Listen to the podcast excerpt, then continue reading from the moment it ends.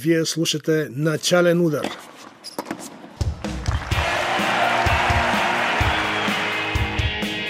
Най-интересното от света на тениса с мен Любомир Тодоров.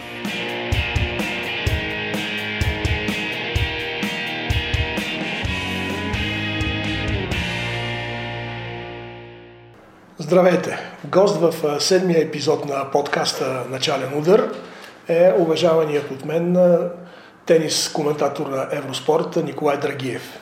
Естествено, темата по която ще си говорим е откритото първенство на Австралия, което завърши на 21 февруари.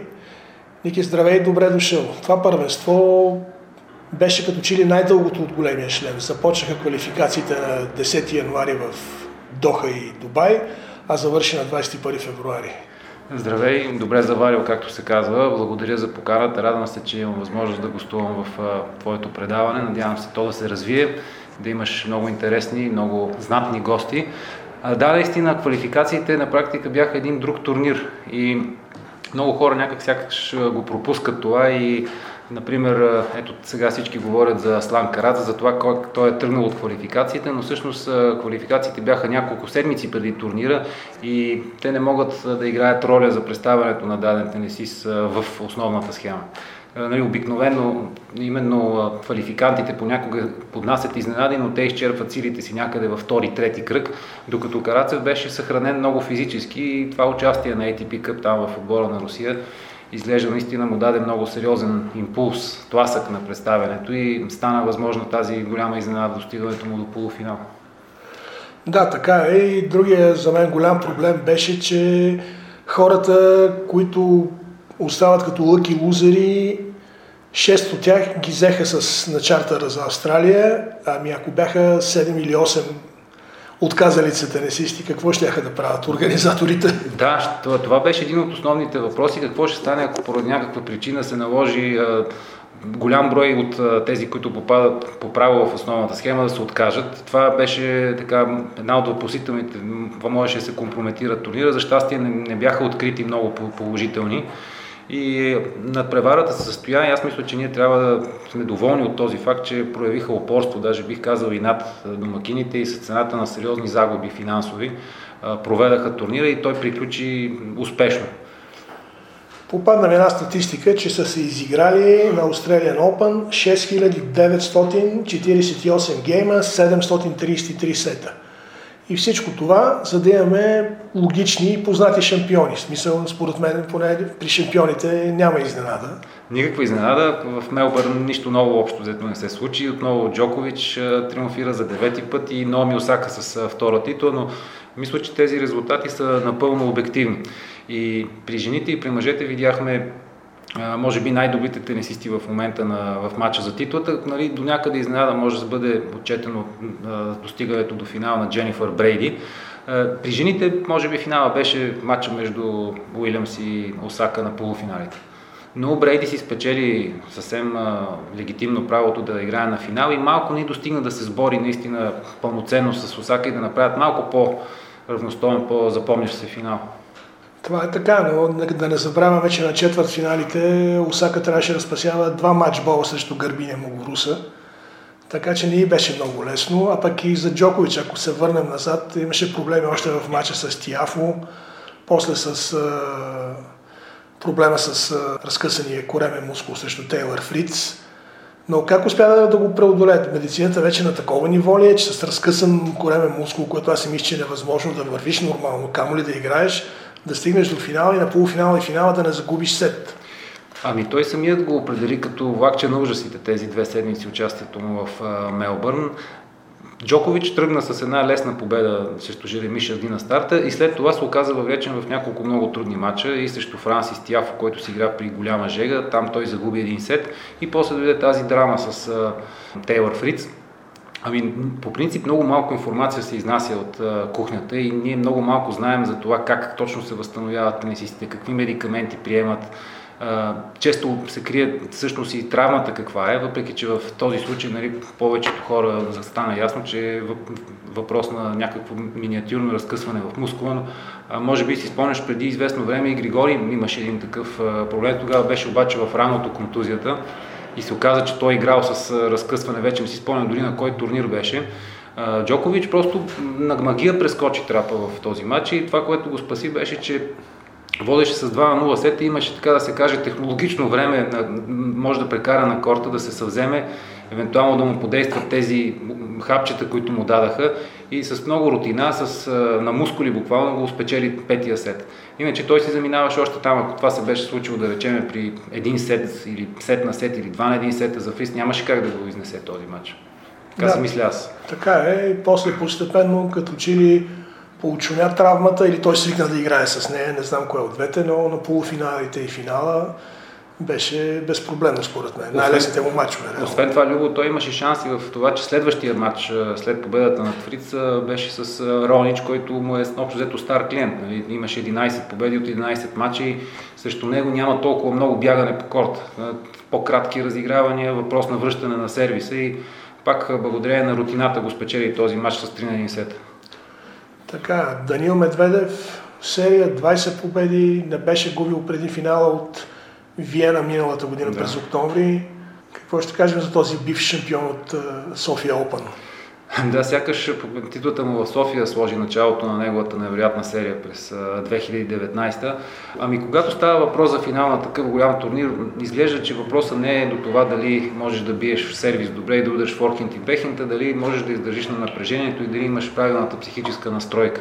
И видяхме, че в това Джокович и Надал и Федерер много ги превъзхождат все още младите. И когато се стигне до такъв матч, обикновено те ги побеждават именно с това, с способността да извадат наяве най-доброто от играта си, да запазят самообладание, да спечелят важните точки във всеки един сет. Това направи и Джокович.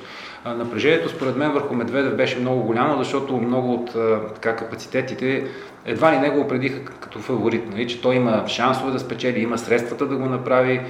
Много хора очакваха, че ще бъде сложена край на доминацията на Джокович, но още от началото се видя, че Джокович хич не е готов да, да сдава трона и го натисна много, много силно, още от самото начало, в много шеметно темпо започна. И вече след загубения първи сет, някакси Медведев тотално загуби пътя нишката в този матч. И така и не успя да подреди играта си. Интересно ми е тази година кортовете, самия Джокович каза и ти го коментира по Евроспорт, да. си спомням, са най-бързите от последните 15 години. Да. Това какво влияние го каза, не знам дали знаеш кой е тенесиста с най-много асове в турнира. Джокович финишира с най-много асове. Еми това само говори за способността му да, да се адаптира към условията. Той още след първия си матч срещу Шарди каза, никога не съм играл на по-бързи кортове в Мелбърн, чувствам се като на лед. И повечето тенесисти казаха действително, че настилката е била по-гладка и много по-бърза. Аз, според мен лично тези кортове бяха направени за Федерер и за Серена Уилямс. Защото това са главните бенефициенти от по-бърз корт. Знаем, Федерер обича бързата игра, обича кратките разигравания, но така се стекаха с обстоятелства, че той не дойде да играе, а пък Уилямс загуби от Осака на полуфиналите, иначе тя имаше сили да спечели според мен турнира. Значи тези бързи кортове като че най-добре се адаптираха към тях Джокович, който аз не съм виждал толкова асове да прави никога и той сам си го призна. И Надал, който също направи много асове, много, подобрен първи сервис, агресивна игра. Като че ли пак старите кучета най-лесно се приспособиха към новите условия? Ами това е опита, това е рутината. Аз мисля, че също в тази група трябва да изтъкнем и нашия Григор Димитров, който още в началото се видя, че се чувства в свои води в, при тези условия още в матча с Чили, че той направи колко, 20 и няколко класа. И може и с това да си обясним силното му представяне през първата седмица. Аз лично от, може би, Австралия 2017 не съм виждал Григор да играе толкова добре на турнир от големия шлем. Знаеш, той, че може да е в страхотна форма, като дойдат мачовете от шлема, винаги има някакви затруднения, макар и да продължава напред. Този път играеше страхотно, освободено, красиво, ефикасно, както да. каза и ти. На какво се дължи това добро представяне, което за съжаление завърши с мача с Карацев? Ами ето, че стигнахме и до най-важната, може би болезнена тема, защото някак си очаквахме да го видим поне на полуфинал и това поражение срещу Карацев наистина боли много, защото а, то стана факт не защото той беше по-лошия и по-слаби играч, а защото беше сполетян от тази контузия. Ами аз не знам какво са правили с неговия треньор Данте Ботини, тъй като те имаха много малко време на разположение заедно. Той нали, беше в пълна карантина аржентинеца. Но Григор изглеждаше невероятно мотивиран, освежен. Може би това се дължи на новата, новата му приятелка, която беше неизменно до него в лагера, той създаваше така у мен впечатление за една зрялост, за един човек, който е тръгнал да стигне далеч и знае какво трябва да прави и къде иска да отиде. Да, наистина, нелепа контузия. Е, тогава, виж, можеше да, ако бяха два от три сета, можеше да продължи. Тук пък обратно. Втория сет беше изключително важен. Аз мисля, че той, ако някак си беше успял да вземе втория сет, имаше доста възможности, имаше много точки за проби в началото. Ако го беше взел и тая криза се беше разразила нали, в третия сет, може би нещо щеше да измисли да направи както Джокович, да, да го завърши матча така на куц крак по инерция, но за съжаление се оказа невъзможно. Просто това стана сравнително рано. Доста отказвания имаше на турнира. Според някои това се дължи на безумните условия за подготовка. Седене в хотела по две седмици, липсата на нормална тренировъчна подготовка, физическа подготовка. Има ли такова нещо според теб? Със сигурност това е изиграло някаква роля. Това отбеляза и Джокович, защото а, за много от тенисистите 74, ако си спомням правилно, бяха в пълна изолация и беше куриозно, че една от тях, Дженифър Брейди, стигна до финала. Това е невероятно постижение, някои така го забравят, пропускат но със сигурност това наруши подготовката, защото това са хора, професионални спортисти, които са свикнали поне 4-5 часа да тренират на ден на корта, в фитнеса и така нататък, докато те имаха 4 или 5 часа изобщо право да бъдат извън територията на стаите си. И след това, когато те върхлети изведнъж това натоварване, тези дълги матчове по 3-4 часа, комбинирани с горещината в Мелбърн, тази година имаше няколко много топли дни, над 30 градуса, със сигурност това е изиграло някаква роля. А в тази връзка как ще коментираш решението на, на ATP и на WTA да направят балона в Аделаида за по-равните тенисисти, а другите всичките в стаи единочки в Мелбърн? Ами, това, този проблем винаги, откакто свят светува го имало, за богатите има едни условия, за по-бедните има други. Факт е, че тези тенисисти, които бяха в Аделоида, са тези, които формират основно приходите в професионалния тенис. За тях най-вече публиката плаща да, да гледа. Това са Надал, Доминик Тим, Серена Уилямс, Джокович. Това са лидерите, те са върха на айсберга. Но според мен така лъхаше малко на неравнопоставеност в но явно организаторите пък и не можеха да си позволят да осигурят на всички такива условия, защото вече това става супер разточителна работа. Да, така е. Аз тогава пък се замислих, има ли смисъл наистина на инат да го провеждаш този турнир или е по-добре, както направиха на Уимбълдън, да може да нямаме условия, няма нищо да е нормално, ще претърпим големи загуби, отлагаме го. Аз предполагам, че тяхната презумпция е била, че тя не се вижда края на тази криза. Виждаш, че дори и сега след началото на вакцинирането никой не ти казва, примерно, че след 4 месеца, след 5 месеца или след една година това ще се приключи и че до година условията ще бъдат нормални. Ням, няма гаранция. И може би това ги накара да, така, да форсират малко нещата, да претърпят тези загуби, но да съхранят турнира, да не се нарушава традицията. Ми е много интересно какво ще направят от Уимбълдън, защото знаем тази година вече не могат да разчитат на компенсация от застраховката и ще трябва да измислят някакъв вариант за провеждането.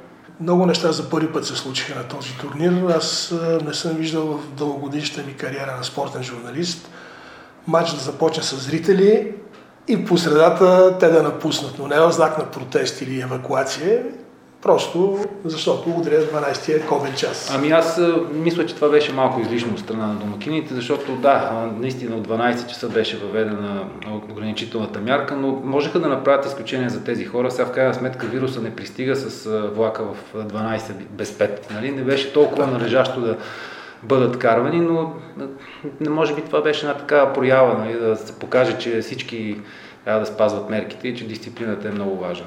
Да, си мислих, не е ли по-добър вариант просто да не ги пускат на мача на Джокович. Може би те просто не го бяха взели под внимание това. Той Крейг Тайли каза, ние очаквахме, че този матч свърши бързо с победа 3 на 0 и то може би наистина така ще да стане, ако не беше контузията на Джокович. То там голямата драма беше на съседния корт, в матча на Кириус и Тим. Ако този матч се беше проточил много дълго, тогава не знам как ще да ги изкарат тези обезумели зрители там, които бяха дошли да се дерат за Кириус. Да, тогава ще да бъде интересно. Да. Макар, че и физиономията на Джокович при напускането на феновете, особено тези стръпските със знамето, беше много показателна. А, той, между другото, в този матч на няколко пъти имаше и такива, които го провокираха открито, така че не знам дали всъщност опразването на стадиона не го успокои малко него. Дали, освен това имаше една пауза от десетина минути, която също му дойде добре, докато чакаха да се изнесат и последните хора. А добре, Джокович печели за девети път в Мелбърн, но като че ли не може да стане големия любимец. Дори на финала просто много хора си поддържаха Медведев, за да са срещу Джокович, а не за. Ами, да, то това се превърна в традиция, когато Джокович играе финал на турнир от големия шлем. Ако не е Федерер и Надал, общо цялата аудитория, която е нали, фенската маса, привържениците на тях двамата, се надяват нали, той някакси да загуби, за да не се доближи по брой титли до техните любимци. Това е една от основните причини. Нали той да не е толкова обичан, въпреки че последните няколко години така и той си създаде доста голям брой привърженици, дори и в България, защото все пак хората обичат спортистите, които печелят. А той в последните 10 на години е тенисиста, който натрупа най-много титли, но не може да се мери все още с, популярно с тези явления в тениса, Федерер и Надал, които някакси до голяма степен въплащават все още този спорт и тяхното съперничество се счита все още за най-интересното, най-вълнуващото. Да, интересно е, че Джокович няма чак толкова фенове в България, макар че си е най-близо до нашия менталитет, най-разбираеме. Дори като руга на корта си го разбираме да. какво иска да каже и физиономии и гримаси също ни е ясно. Но може би не оценяваме, че толкова близо до нашата граница имаме такъв голям спортист. За мен той е уникален пример за това, че няма никакво значение откъде си тръгнал, дали си от Сърбия, дали си от Сомалия, дали си от Соматра. Важното е дали ставаш или не ставаш. Много мнозина го наричат тъмен балкански субект, но може би точно това, което този инат, който носи в себе си, характерен за, за сърбите, е нещото, което му позволява в тази често враждебна страна, която той играе, да успява да наклони везните в своя полза. Може би това е свързано по някакъв начин с неговия менталитет. Освен това, аз винаги съм обръщал внимание и на времето, в което са израснали тенисистите. Очевидно е, че тези, които са родени през 90-те години и са израснали след 2000-та, имат доста по-различен менталитет от поколението на, на Дао, на Джокович, да не говорим на Федере. Те имат малко по-различна настройка, по-различна мотивация, по-различна работна така етика характерна за малко по, по-голямо, по-възрастните. Да го кажем направо, че имат различна ценност на система. Да, аз точно така. Ти знаеш Федера как от дете е захвърлен на другия край на Швейцария, без да знае дума френски, да пътува с влак, да тренира в националния център, как се научава да. на език, живее в семейството на хора, които наистина много са му помогнали но това съвременните поразглезени младежи и девойки не мога да си представя как ще го правят това всяка, всяка седмица. Всичките тези младежи, които виждаме от по, поколението на Циципас, на Шаповалов, Ожели Сим, те са израснали вече в тази ера на Инстаграм, на Фейсбук и е просто по друг начин са откърмени и за тях имат други приоритети, други ценности. Ето, например, споменавам Шаповалов, продължават да ни го рекламират като един голям фаворит, като потенциален победител в турнирите от члема. Да, миналата година стигна до един полуфинал в Нью Йорк, но отново, когато дойде време за големия турнир, се провали. Той загуби от Алиасим и след това Алиасим падна, след като водеше 2 на 0 сета от Караца. Аз лично съжалявам за Олже Алиасим. Имах възможност да го гледам още като много младо момче в Роттердам. Направи ми страшно добро впечатление. После говорих с едно българче, подавачка на турнира, която живее в Холандия. И тя обясни, че на финала, значи тогава финала с Монфис, всички са били за него и аз попитам защо. Какво ми каза, той се държи много етично с всички подавачи, много е мил, внимателен с момичета, момчета, не отказва автограф да се снима с нас. Това ги е спечелил, на мен също ми направи впечатление. Аз също съм останал с такова впечатление от него, че той е невероятно скромен и дисциплиниран и може би това до някъде малко му пречи. Аз му коментирах финала на този подгряващия турнир, който той загуби в Мелбърн от Даниел Еванс изглежда, че когато дойде момент за някакъв такъв важен матч, той сякаш нещо се стяга, има някаква психическа бариера пред него. Матчът тръгна лошо, още от началото той така и не можа да, да влезе пълноценно в играта, да, направи един куп грешки. Беше същото, даже Монфис го питах след мача, добре де, до сега той беше без грешка, ти как го надви, той каза, а, аз видях, че не мога да се натигравам с него в атака и затова само гледах да връщам и чаках да сбърка. А, и, е нерв, и нервите си казаха своето горе-долу цитирам по памет, това каза Монфис. А какво би казал ти за Муфис, който няма победа, откакто беше възобновен тениса? О, съжалявам много за него, защото от играчите, които са, дават нещо различно, винаги предават, придават колорит на всеки турнир, на който участва. Като приключи връзката с Елина Свитолина, да видим на къде ще тръгне. На него много му се струпа. Сега и тази новина беше лансирана, че са се разделили поне временно с Свитолина. Спомняш си на пресконференцията, той да не сдържа сълзите си, момчето да. се разплака. Него сме го свикнали да го виждаме в съвсем различна светлина, да бъде шоумен, да прави зелищни изпълнения и в крайна сметка да стига напред на големите турнири. И миналата година той сякаш най-много загуби от прекъсването на тенис, защото той се намираше в страхотна серия. Зимата и пролета спечели две титли последователно Роттердам и там във Франция. Монпелие, да, да. да. И просто така и не успя да, след това да, да, да влезе в тази форма. Да, съжаление. Надявам се да намери пътя към победите, макар че той е на доста годинки, но определено би липсал в тура такъв играч. Ами, за съжаление, извинявай, че да. прекъсвам това поколение, което аз много харесвам в френския тенис, нали, с Жил Симон, Джо Вилфред Цунга, Гаске и Монфис, наистина поостаряха доста и те не можаха да спечелят някакви значими титли, поради простата причина, че най-добрите им години съвпаднаха с тези тримата тенори. И може би това му трябва да, ако се върнем на темата на Оже Алиасим, една титла да си повярва вече, защото когато бях консултант на биографията на Федере, точно това е. Той губи финали и казва, аз не ставам за нищо. Не ставам за нищо. Печели първата титла и извън си казва, е, аз съм голям играч всъщност. Да. И оттам с това самочувствие много бързо напредна, почва да печели, много бързо след това, година-две, се превръща в този Федерер, който, когато познавахме. Така че може би Ожея си му трябва след толкова загубени финали една титла да си повярва и вече да, Точно така. да го видим. Аз ясно си го спомням Федерер, когато се появи на сцената. Той си беше вече създал образа на един такъв упропастен талант, който най-вероятно няма да направи нещо значимо.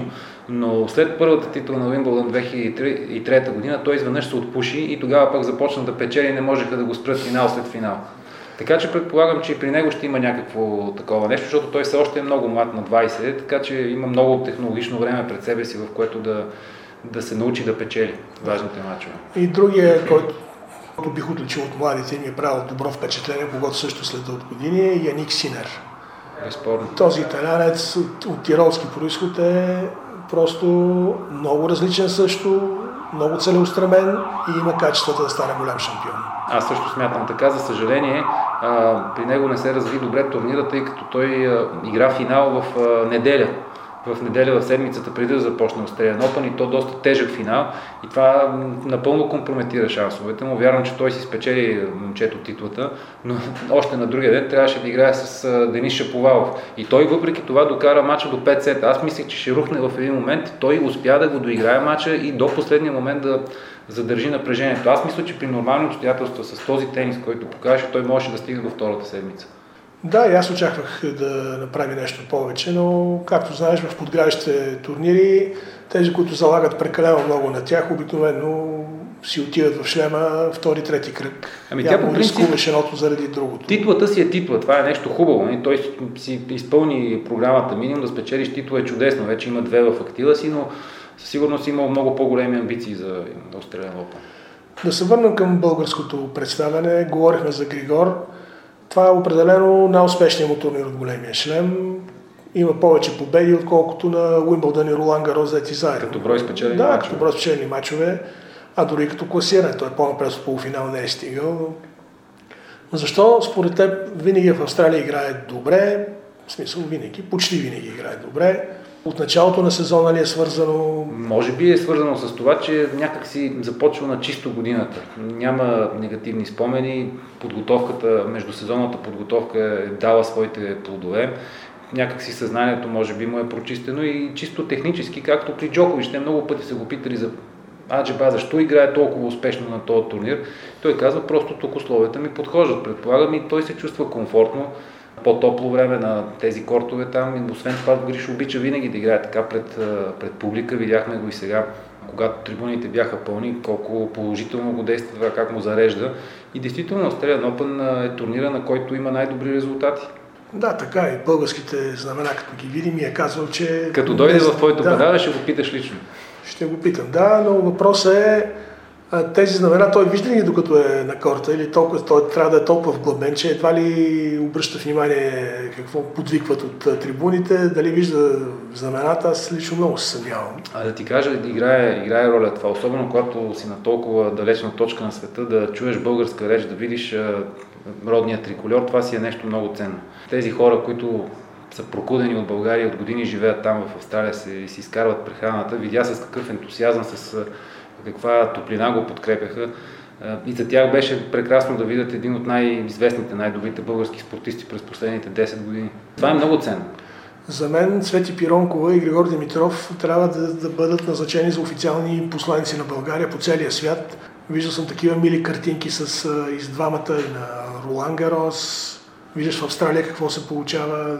В Лондон също много знамена. Той на финалите в Лондон, ако си спомняш, накрая проговори на български. Да. Благодаря много.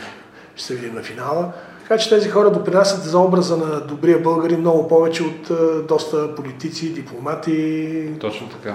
В крайна сметка, какво друго положително може да се чуе в момента за, за България, освен някакви такива положителни резултати в спорта? Футбола напълно западна последните 20 години. Добре е, че имаме такива епизодични силни изяви на тенисисти, като, като Цвети, като Григори, на някои други спортисти, разбира се, да не ги изборявам, които да дават повод да се чува нещо положително за България. А Цвети можеше да стигне по-напред при по-добър жреби. Аз, честно казано, не очаквах Тайванката да направи такъв турнир. Според мен можеш. Цветана имаше сили да спечели срещу немалко тенисистки в основната схема просто налетя на една от най-неудобните съпернички. Те всички, дори някои от фаворитките казват, мразя да играя с Сула и Шия.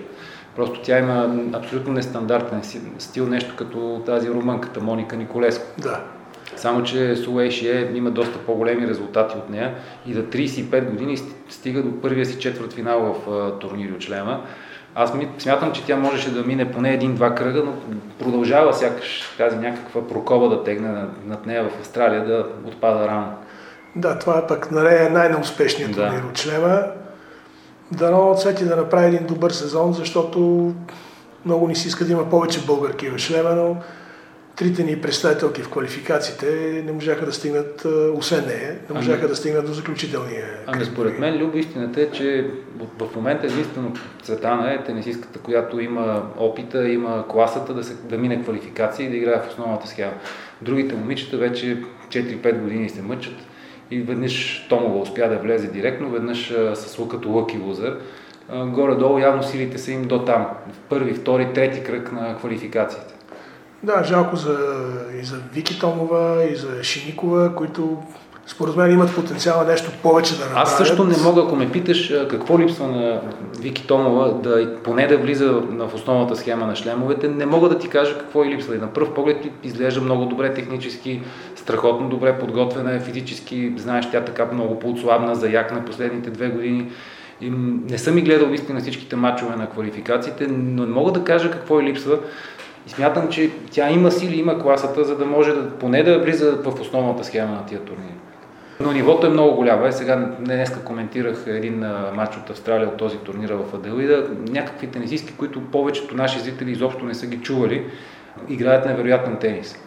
И разликата между 120-та, 130-та и да речеме 90-та в ранглистата е много малка. Просто във всеки момент тази, която е по-назад, може да, да победи тази, която е много по-напред от нея.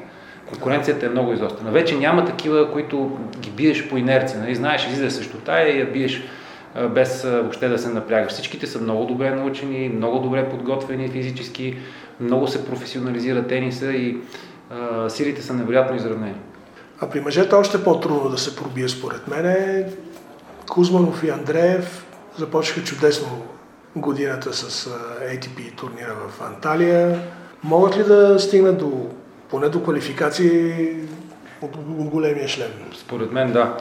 Тази година ще е много важна за Андреев. Това, което той направи на първия си турнир ATP, който участва, мисля, че е съвсем закономерен в Анталия. Съвсем закономерен резултат беше и съм сигурен, че това вече ще му даде ново самочувствие и нова настройка как трябва да играе на големите турнири. Сега участва в а, Сингапур. Сингапур, да. Там не знам, доколкото разбрах, Григори имаше валдкарт, но се отказал да участва. Да, Григор се е отказал, няма официално обяснение, вероятно от контузията още не се е възстановил и решил да не рискува да замине направо Да. за Северна Америка, където му е следващия турнир. Той си знае, но Може би правилно решение, да. А, ако трябва да се върнем на... Според мен Адриан и другите ни млади а, талантливи тенисисти просто трябва да се свържат с... да попаднат на правилните хора, които да ги развият. Защото виждаме колко е важно това. Е, ако успееш да се свържеш с добър треньор, който да има необходимите връзки и ноу-хау, как да те тренира, как да, да те подготвя, това е нещото, което може да направи разликата. Просто вече подготовката е много тясно специализирана, професионализирана в спорта. да, но това изисква и някакви средства, които не всички могат да си го позволят. А, добре, това ли е причината да имаме много талантливи юноши и девойки, които до 15, 16, 17 години печелят а, по турнири, представят се добре на европейски купи и после като трябва да влезат при мъжете и жените, Ами това е, това е причината, защото детско-юношеския тенис а, няма нищо общо с а, професионалния спорт. Значи ние тук в България имаме много добри треньори, много специалисти, много колеги, които познавам лично, които могат да те научат да играеш перфектно тенис. Но тениса не е само удряне на топката. Значи има и много други неща, които могат да ти ги кажат в тези големите академии, големите специалисти. Те затова струват толкова скъпо. И, и самият материал, разбира се, трябва да става, то, да, да, да бъде качествен. То се получава горе-долу следното нещо. Тези, които имат пари децата им да играят, те нямат мотивация, нямат желание да го правят. А тези, които имат качество, пък нямат необходимите средства, за да могат да, да се подготвят. Защото трябва да са наясно родителите на децата, които се занимават с тенис, че това е супер скъпо начинание. Ако не могат да, да си позволят тези разходи, по-добре въобще да не го предприемат. Да завършим с една прогноза за матча за Купа Дейвис. Ако искаш, играеме с Мексико в зала София. Ами аз се надявам и смятам, че ще стигнем до победа, защото домакинството си е домакинство, макар и без публика. Признавам си, че не познавам добре тенисистите, които ще играят за Мексико, но не, не смятам, че може да се получи някаква изненада. Аз също така смятам да, да пожелаем успех на тандема Теди Бачев Валю Димов, да запишат много победи и дано да стигнем до тази първа група, за която само мечтаем. Да, която бяхме толкова близо при няколко години, там също маджарите. Благодаря за този разговор, Ники. Аз ти благодаря за поканата и надявам се, че имаме поводи да коментираме български победи. Който иска, да, може да коментира под а, подкаста. Ако има въпроси, коментари, иска да по някоя друга тема да си говориме, ние сме на разположение. Това беше всичко от подкаста за тенис Начален удар. Можете да ни намерите на сайта на Българското национално радио bnr.bg или на BNR Подкаст в платформите SoundCloud или Spotify.